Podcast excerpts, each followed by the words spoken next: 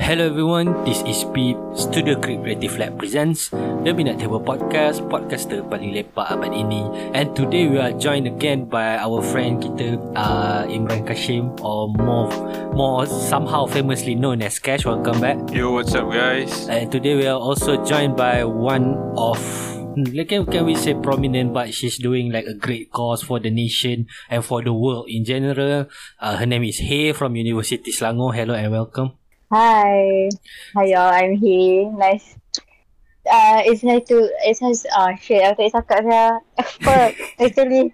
Yeah, do, do you want to say it's nice it's nice to meet you even though we literally didn't cannot physically meet yeah, for now because this is an online podcast. Yeah, Nice to get yeah, I to wanted to say that. Nice to talk to you. I mean nice to meet you is just become a norm so macam it's hard to fix lah. Nice to Yeah. talk to you is I wanted to say thank you for having me here. Dah lah, aku nak siap berdiri ya buat podcast ni. Sabar, aku nak jalan-jalan. Ha, sila-sila.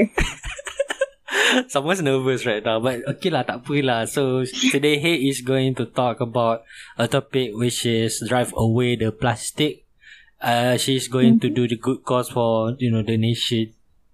Good cause for the nation. Wow, that sounds so in a big scale. But she is one of the purpose of this episode going on is about to raise awareness about the usage of plastic, carbon emission, global warming, climate change, and most of that pollution that is happening around the world right now, and how to handle it, how to curb it, and what is the solution in order to decrease all those negative effects. By the way, since you started this program about drive away the plastic, I would like to also know, I Mhm. mean, like, how did you get started with this program? You know, since it, why did you want to raise awareness about, you know, plastic, global warming, and everything? Let me explain a bit about the title. So, Drive Away the Plastic ni combine two things, which is public transportation and also the usage of plastic. Mm-hmm. So hence the name drive away the plastic. Gitulah. That's where So, so, so, so, so, it means that plastic is plastic and public transportation is drive away. yeah. Okay, aku boleh faham the concept of the campaign which is a very good campaign since we are moving into a more greener society. We can we can say that we're more Mhm. modern, more greener, more environmental lovely society and everything. More eco-friendly.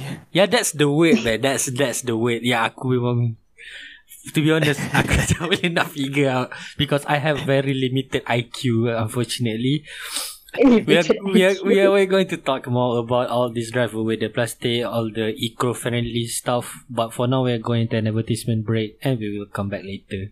Okay, so the, today's episode, since we're talking about all this global warming, climate change, and everything, let me just clarify, not in terms of clarifying, uh, but let me just solve like a mysterious question that people sometimes do ask um, about climate change and global warming and everything. Sometimes there are like a certain sector of people that doesn't believe. They say like, oh ini semua agenda Illuminati lah. Ini semua apa daya-daya daya-daya Yahudi untuk memesongkan agama lah. Semua penipu, kontroversi. you, you know, do you know those kind of stuff kan? So is is, Yeah. is, is, is climate change a real thing or is it a hoax, a complete hoax? ah? I mean, for those yang cakap climate change is a hoax, uh, agenda Yahudi semua tu, I guess y'all really tak perasan how Malaysia is getting very, very hot now. And then, um, you know, uh, bila PKP ni semua, you can rasa the bahamness. I mean, I experienced PKP time dekat Melaka. Mm-hmm. I duduk in another house in Melaka. So it was extremely hot and I was shook. But yeah, so I guess ada kena-mengena lah dengan climate change kita sekarang dekat Malaysia ni. So macam Malaysia memang one of the countries that badly affected by this climate change thingy lah. Mm-hmm, mm-hmm. Especially like because we're right in the middle of the Garisan Katulistiwa, right? So What the fuck is a Garisan Katulistiwa? it's the line. It's on the map basically. Uh-huh. Dia macam the area.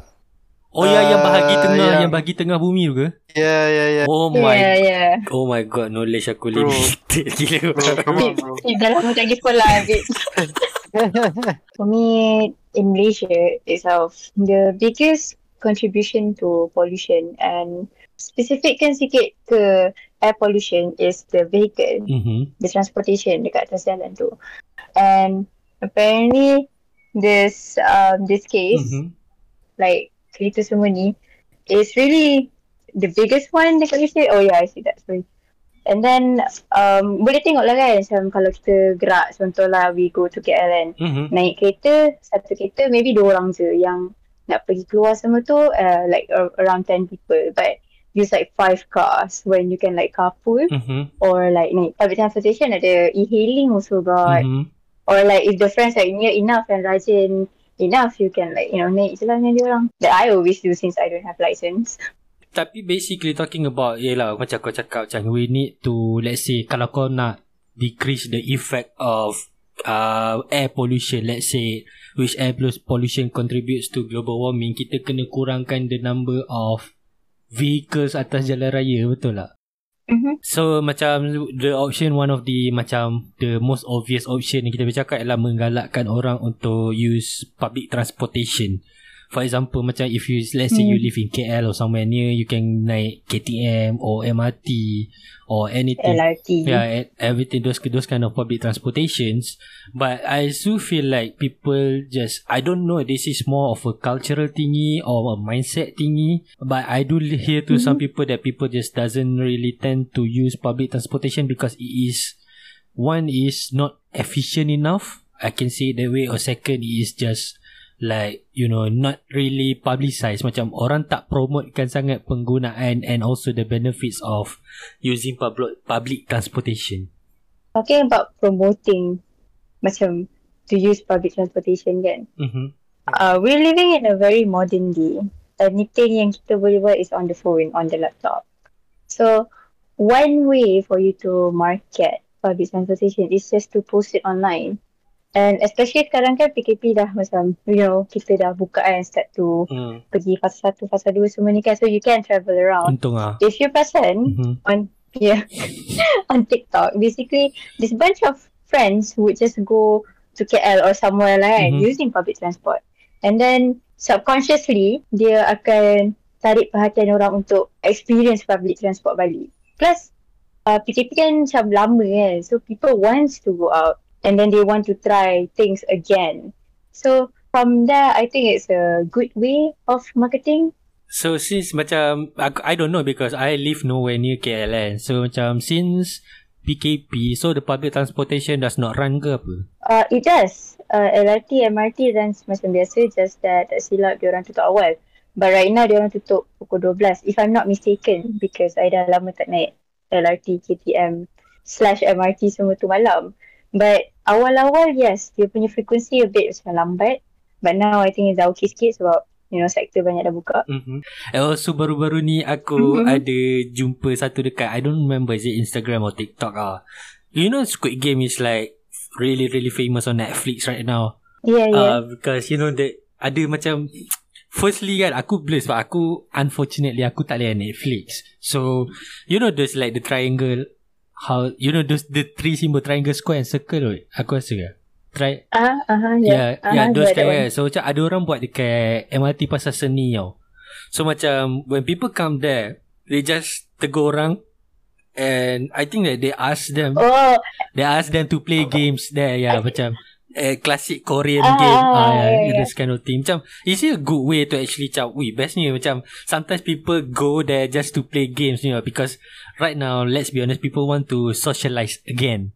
Since kita dah terkurung lama dalam rumah. It's, it's a fun thing untuk main game kat luar with let's be honest random strangers tapi it's a fun thing that people will come to MRT Pasar Seni to play and subsequently orang can start to use public transportation more in order untuk hidupkan balik the public transportation ecosystem. I think it's a good marketing strategy lah. I- think it's by KTM the official public transportation punya page kan. Yeah, sebab I think I, I saw it as well dekat Twitter tak silap lah sebab you know orang repost kan. I did saw that and I'm like, oh, tangi lah kena naik public transportation. Mhm. Mana tahu jumpa Gong Yu. By the way, talking about uh, emission of, you know, air pollution and everything, we want to decrease the number of apa private transportation on the road so that there will be less Mm-hmm.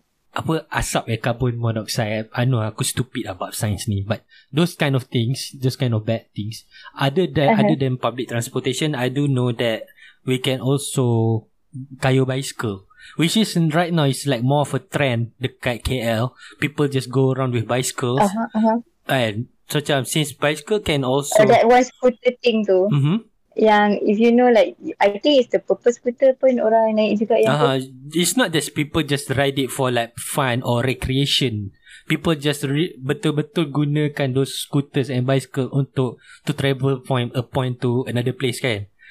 Because public uh like Mhm. in public transportation you can bring bicycles I think but at a certain hour. Really? Yeah, I think it was like you can you can uh macam bawa for example I read it somewhere because I follow this one page on Instagram which is like really really promoting apa public not public transportation it really really promoting bicycle which is bike commute to KL uh they posted a KTM schedule of bila kau eligible untuk bawa bicycle it is like 6 a.m. to 10 a.m. and also 7 p.m. until whatever time. The the time is like mengarut juga ah for me in my personal opinion. But uh it is like encouraging people that page is encouraging people if you want to go somewhere you can cycle around. Macam kau cycle to a train station, naik public and then turun cycle balik. Mhm. There will be like very very less carbon emission lah in order to save that in order to decrease air pollution. But also the mindset lah Yang ni aku perasan kat Also the mindset of Let's say certain group of people yang I don't know This is more of a social pressure Especially from someone yang Doesn't like me Yang ni aku punya like Not not consciously ya Subconsciously person, Apa Social pressure Untuk aku ha- Own my own Private car. Nak kena ada Kalau tak dia macam Oh kau ni tak ada duit ah Kau ni apa ni semua Macam orang pandang lekeh Dekat orang yang Tak memiliki Private transportation. Because if let's say If you live somewhere in Europe For example like Germany Let's say France They tend to use public transportation or Even in Japan They tend to use Public transportation Mhm. more Betul lah Diorang tak really putting social pressure untuk orang yang tak ada kereta pun. But unfortunately in Malaysia, Betul. we macam terpaksa kena ada lah kereta. Ini it's, it's, Yeah. it's a wealth symbol. Umur 20 dah ada kena kereta. Ah itu lah. I mean like, it's, it's, it's a bit sad though. Macam how do you think, do you think this is a problem yang kurang menggalakkan penggunaan public transportation lah? In Malaysia itself, I can see lah, betul lah Pete kata kan, is the mindset. Macam, when we're young, people like pressure, uh, adalah motor, adalah kereta. When like, you know, the government itself can like fix the public transportation. You know, naik Mhm. bus. Saya, dulu I experience time poly and I actually naik bus, kurangkan Grab because it's very expensive. Mm-hmm. But itulah masalah bila you naik bus. You have to datang literally 40 minutes early sebab it's either you terlepas the bus or the bus never come. I mean that's why also Malaysian macam don't really use public transportation because how late it is. Macam like cuba bayangkan if I wanted to go to class at 8 and then I have to wait for the bus at 7 when I can just wait at 7.30 and bus would just come. Contohlah dia supposed to datang 7.35 But when you tunggu Sebenarnya bus tu datang pukul 8 It always happen like that. You know, you know, there, there's a funny story I want to share also. You know, I once go with my friend lah dekat uh, MRT at MRT kan, Glen.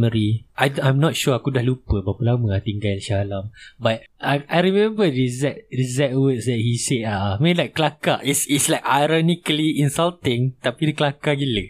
Sebab, let's see, for example, I don't really remember the exact time ah. Tapi for example, that train supposed to arrive at 4.50 and then the train arrived like 2 minutes late 4.17 and then my friend just simply tahu dia cakap kan dia cakap macam eh hari ni train ni awal lah. Dia lewat 2 minit je. You know because macam he's, con- he's contradicting himself lah kat situ. So macam aku pelik. Kau cakap okay train tu lewat tapi at the same time macam kau cakap train tu awal sebab train tu lewat 2 minit. Is it that bad? You know The punctuality The efficiency.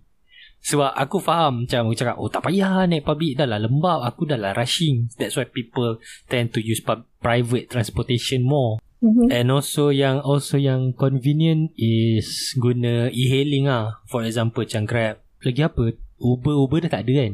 Uber dah tak ada. Why ah? There's um, satu lagi. Apa benda tak Tapi I remember the app is in brown. But benda tu naik kejap je. And then like it's no more I think. As- Asal eh Uber tak ada? Grab makan ah. Grab makan market? Yeah. Personally lah Aku tengok keadaan e-hailing ni macam at first glance dia macam viable option tau untuk kurangkan greenhouse effects uh, due to emissions from vehicles. Tapi bila kita fikir balik kan dengan uh, kadar e-hailing vehicle semakin ber, bertambah semakin hari semakin banyak.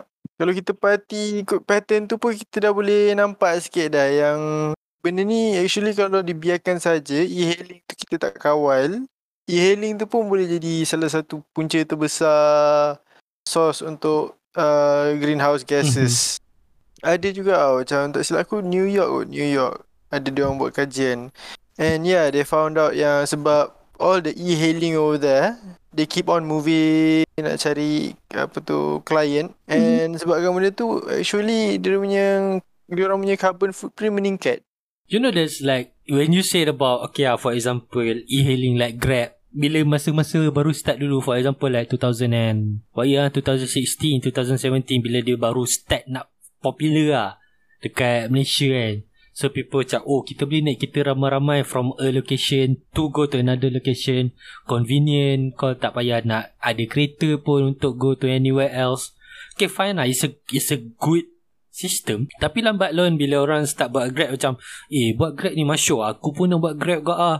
Macam and then suddenly the population of grab drivers meningkat which is subsequently akan menyebabkan the number of cars meningkat. Then bila makin banyak grab dia dah tak balance dengan demand. Kereta makin banyak footprint makin meningkat uh, air pollution makin meningkat. Because I know I remember this one theory uh, I read I don't remember I read it somewhere. Aku tak nak try to sound smart ah, tapi this is one of my few limelight yang aku boleh cakap aku boleh sound smart. So bear with me. Uh, that's continue, continue listening. So that's that's a there's a theory about it. I don't remember. It's just the snake theory. I don't remember. It's somewhere in around in Africa, I think.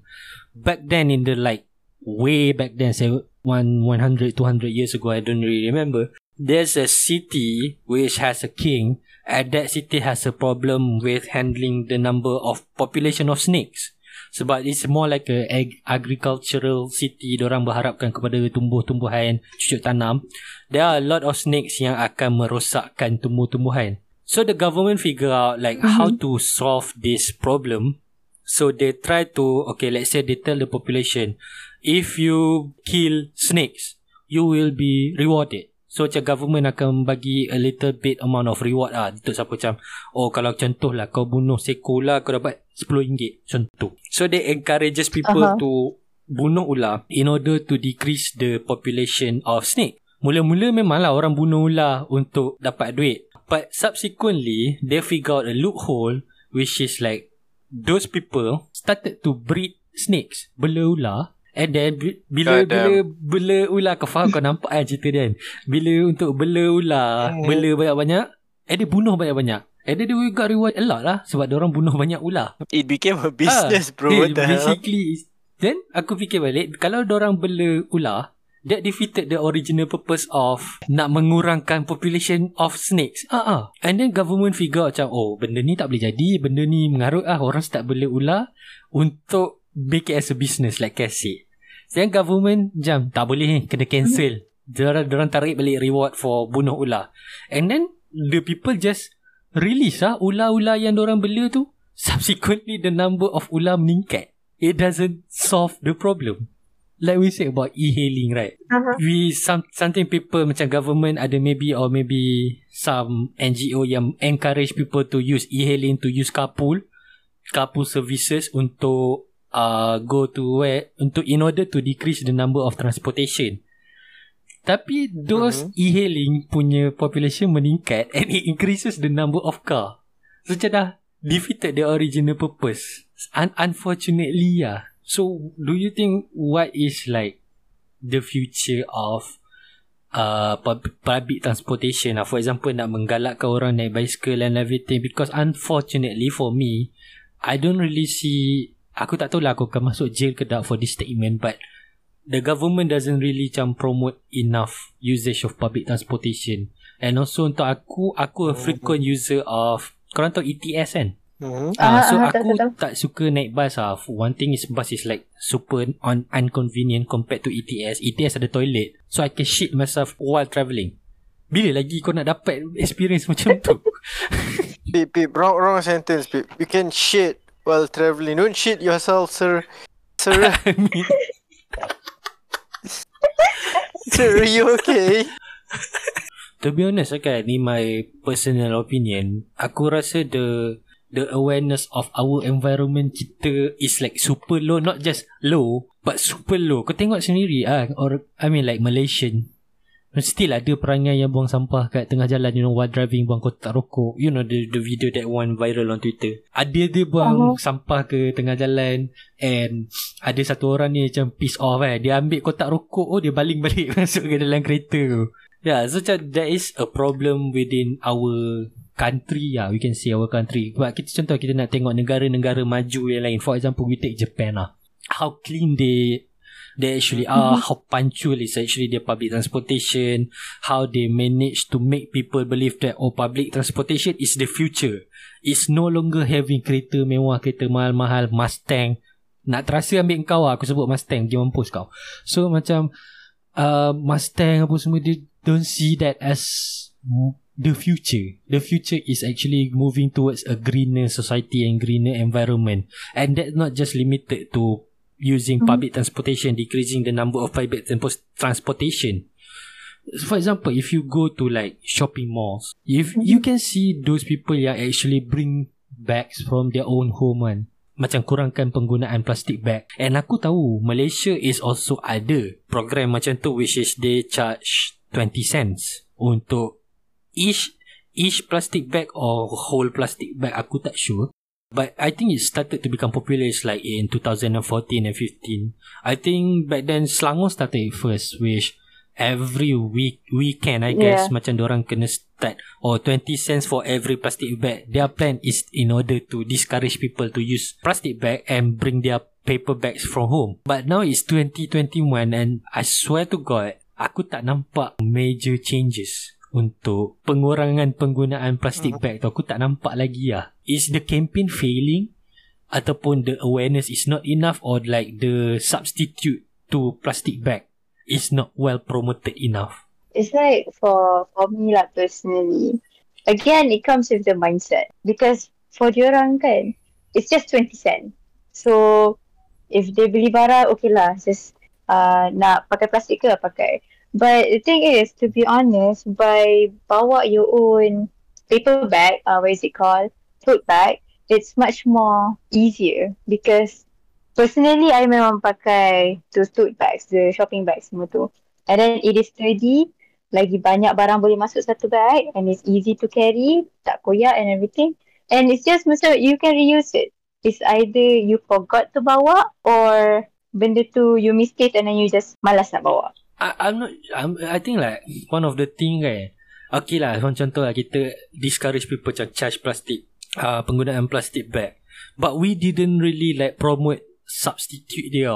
Sebab every time aku masuk Tak kisah Kedai runcit ke Tesco ke Mana ke They just tell Oh we charge 20 cent For plastic bags But seems like people doesn't really know why. So the, I know I I do listen to some people yang say macam oh orang charge 20 sen untuk plastic bag so that they can buy more plastic bags. tak, diorang tak the- faham the concept behind it is actually to discourage people guna plastic bag. Tak sebab Okay lah Ni aku bagi tahu sendiri lah Experience aku sebagai A cashier In a certain retail store Over uh, Boleh dikatakan uh, Kalau ada tu 10 customer 7 customer akan minta plastik lah Because you said you didn't see major changes, right? Mm-hmm. Uh, it is slowly catching on Tapi kita tak, tak, tak boleh nak expect yang semua orang akan implement benda ni dalam masa 5 tahun Dalam masa 6 tahun. It may even take a decade for them to actually fully implement Bringing their own bags and stuff like that. It's really slow. Sebab kan macam uh, Diorang just malas nak bawa. And then bagi diorang, diorang fikir macam I don't know if you have this at your place At your houses But perasan tak like kadang-kadang mak-mak ke bapak-bapak ke dia selalu simpan stok plastik tau. Ah, mak aku ada. Mak aku ada. Start Ah. start plastic. Ah. Even I have that. Uh, Yeah, yeah. So that's what I mean. Like they like they like to collect the plastic. I don't know for what reason, but they like to collect the plastic. senang buang sampah. I mean senang kalau senang buat sampah they have their own plastic bag for sampah what. They don't want to buy. Korang nak bunuh turtle ke? I mean like the program they, they call it I think back when in 2018 with not just plastic bag where McDonald guna paper bag and also paper straw kot ataupun Straw, straw. ataupun med, med, Metal straw. I think McDonald doesn't give out straws at all back then. No, no. They, they- don't. They did give out straws, but dia tak galakkan lah. Dia more to you need to ask first. in order if you want to use straw or not. So I thought I aku remember one of the like the marketing strategy dia orang cakap macam oh save the turtle lah. Save the turtle apa turtle apa yang Melayu? Turtle lah. So dia orang macam tercekik. Kura-kura. Eh. Penyu. Penyu eh. Aku tak tahu tu. Oh my god, horrible itu. I, apa kan, turtle, that animal, you, you know the green one. So dia dia dia orang buat macam oh turtle ni akan mati tercekik straw. Tapi the problem is with that marketing, the weakness yang aku boleh nampak from that marketing is kita tak offer a substitute for straw. Kita just cakap ke orang, okay, plastic straw uh, or plastic bags are bad for the environment. Then orang nak bawa barang pakai apa? Kita tak really promote that in in that department. I mean those kind of stuff kan Macam okay lah Back D Dah dulu macam Oh kau kena pergi minta straw In order if you want straw Aku rasa macam This is a good thing Towards greener society But since kita nampak macam Oh Kita tak encourage people Untuk bawa straw sendiri Kita tak encourage people Untuk bawa bag sendiri You know Those those encouragement tu tak ada Eh, this is where the government cannot do it. It's our duty to start. Maybe it's not big. That's why this kind of campaign exists. We're trying to bawa orang and like fahamkan the whole environment situation, like the pollution and everything. This is why the campaigns are made. And this is why I'm trying really hard to spread it across, you know, Malaysia lah if boleh kan. Wow Sebab benda ni kita buat kita buat in our daily life macam macam tips cakap kan. We shopping almost every day. We naik kereta pergi mana-mana almost every day juga. So benda tu is where we start to macam tak boleh lah nak terus you know buat and make it into a habit. You can try. That's why uh, that is why actually few grocery actually um bagi suggestion whether you want to use the plastic bag or you nak beli diorang punya shopping bag. It's either diorang malas nak cakap ataupun the whole outlet tu sendiri tak tegaskan benda tu. Macam orang macam anggap Faham. macam oh, benda ni remeh lah, benda kecil. Uh, uh, orang tak nak pun beli mahal. I mean like it's not it's not for those kind of grocery store everything aku rasa almost every people macam alah benda kecil pun plastic bag dengan paper bag. Which orang yang tak nampak the view of the effect the long term effect of it orang tak kisah. Let's let's be honest orang tak kisah pun macam ah, bagaimana pun sah plastic bag je pun paper bag je pun buat benda kecoh.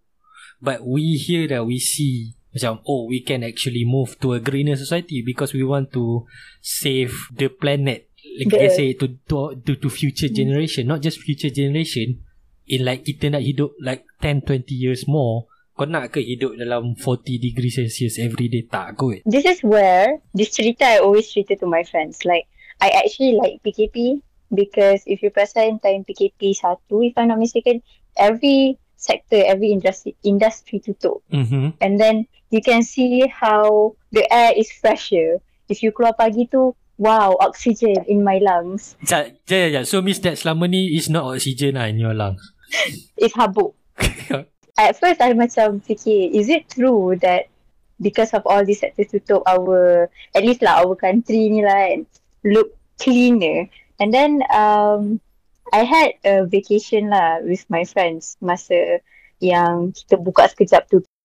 I went to Melaka and then you know those um, is it called river? I'm not sure. It looks cleaner though. Yeah, I ate there with my friends and I said, wow, why does it look too clean? It's because human punya habit. We just keep on throwing things around and everything. So benda tu yang mengotorkan dunia. This is why pandemics happen every hundred years. If there's no pandemic, all these human being will literally kill the earth. So instead of the earth dying, the earth decided to do some the purge on human being. what Oh, the ni. fuck no, what the fuck is that theory yang tak Theory sia. Ya Yeah. But for for real though, I mean like if if I were to be honest, I can like this is something that is like really really mind boggling. I want I want to ask you like not really cutting edge or sharp edge question, but why did our people doesn't care about those kind of things? I don't want to sound like oh aku lah tu paling anti-capitalistic or I don't know aku lah orang yang paling cut cost or everything because I know some people yang actually beli plastik For example, restaurants yang mm-hmm. guna plastic straw instead of metal straw in order to cut cost. Mm-hmm. Faham tak? Diorang macam fikir untuk short term. Padahal bila when you think about it back, kalau kau guna metal straw, you can just simply wash it and guna balik mm-hmm. those metal straw, right? But no, they, diorang cakap macam, oh, plastic straw lagi murah. Diorang memang just simply tak kisah because I feel like there's less education about it Diorang just macam nampak macam Oh environment is Benda kecil Baik aku cari Figure out how to make more money This capitalistic system of living Which I'm totally against yeah. Aku tak adalah Aku aku bukan komunis Aku mengaku sini Aku bukan komunis But I'm That's very sus of you man That's very sus No but I kind of like Dislike this Money-led society Macam people just terlalu kejar duit But they don't really figure out There's more things Outside of money Faham tak? Aku faham kerja duit tak ada masalah. But there's other things. For example like environment. Why why would I have mm-hmm. like a trillion dollars if my planet is dying? That that doesn't really make sense. You know, but, but I think that education needs to start from now uh, in order to, you know, macam encourage people that tell this is a very important issue yang orang nampak macam remeh plastik 20 sen. But it mm-hmm. actually giving out long term effects yang kita tak sepatutnya um, macam mana? kita bukan kita tak sepatutnya kita sepatutnya ambil berat lah I feel the least that you can do if you listen to until the end of this episode please share it to your friends. Uh, in order to increase awareness about all this air pollution about this uh, global warming cli- cli- climate climate change thingy please share it to them. Also please share to them because uh, we are on a shoestring budget and we need your Spotify money for this you know uh, uh if I were to be honest so do you do you have any last advice untuk listeners ah? um last tip. If you say you're trying, try harder. Thank you. Wow. I mean it's true. That's that's what I've been trying to tell myself. Every time pergi grocery shopping, bawa bag. Oh, macam kau nak kena make it as a habit ah. Yeah, that's my personal advice. Sebab kita tak patut macam ada oh, okay there's a last thing yang aku nak cakap ah. Uh, our country punya happy if it wasn't trending then no one would do it. You know. You don't you yep. don't have to make a good thing a trend in order to make it oh macam oh sebab benda ni trend aku kena buat ah. Tak ah. Because we we do things because it is good for us and it is good for everyone. Tak payah nak tunggu benda ni viral or trending. So anyway, we have come to the end of today's episode of the Midnight Table podcast. Thank you, Hey, for joining us today. Thank you so much. Thank you, you guys too, for accepting my offer to do this campaign. Okay, also thank you everyone who's listening to this episode of the Midnight Table podcast. Stay tuned for the next. Don't forget to share. Don't forget to share. We need we need to encourage people. That's number one. Ah, we need to encourage people to live a better life. Number two, we need your money. So, but stay tuned for the. stay tuned for the next episode, and with that we peace out.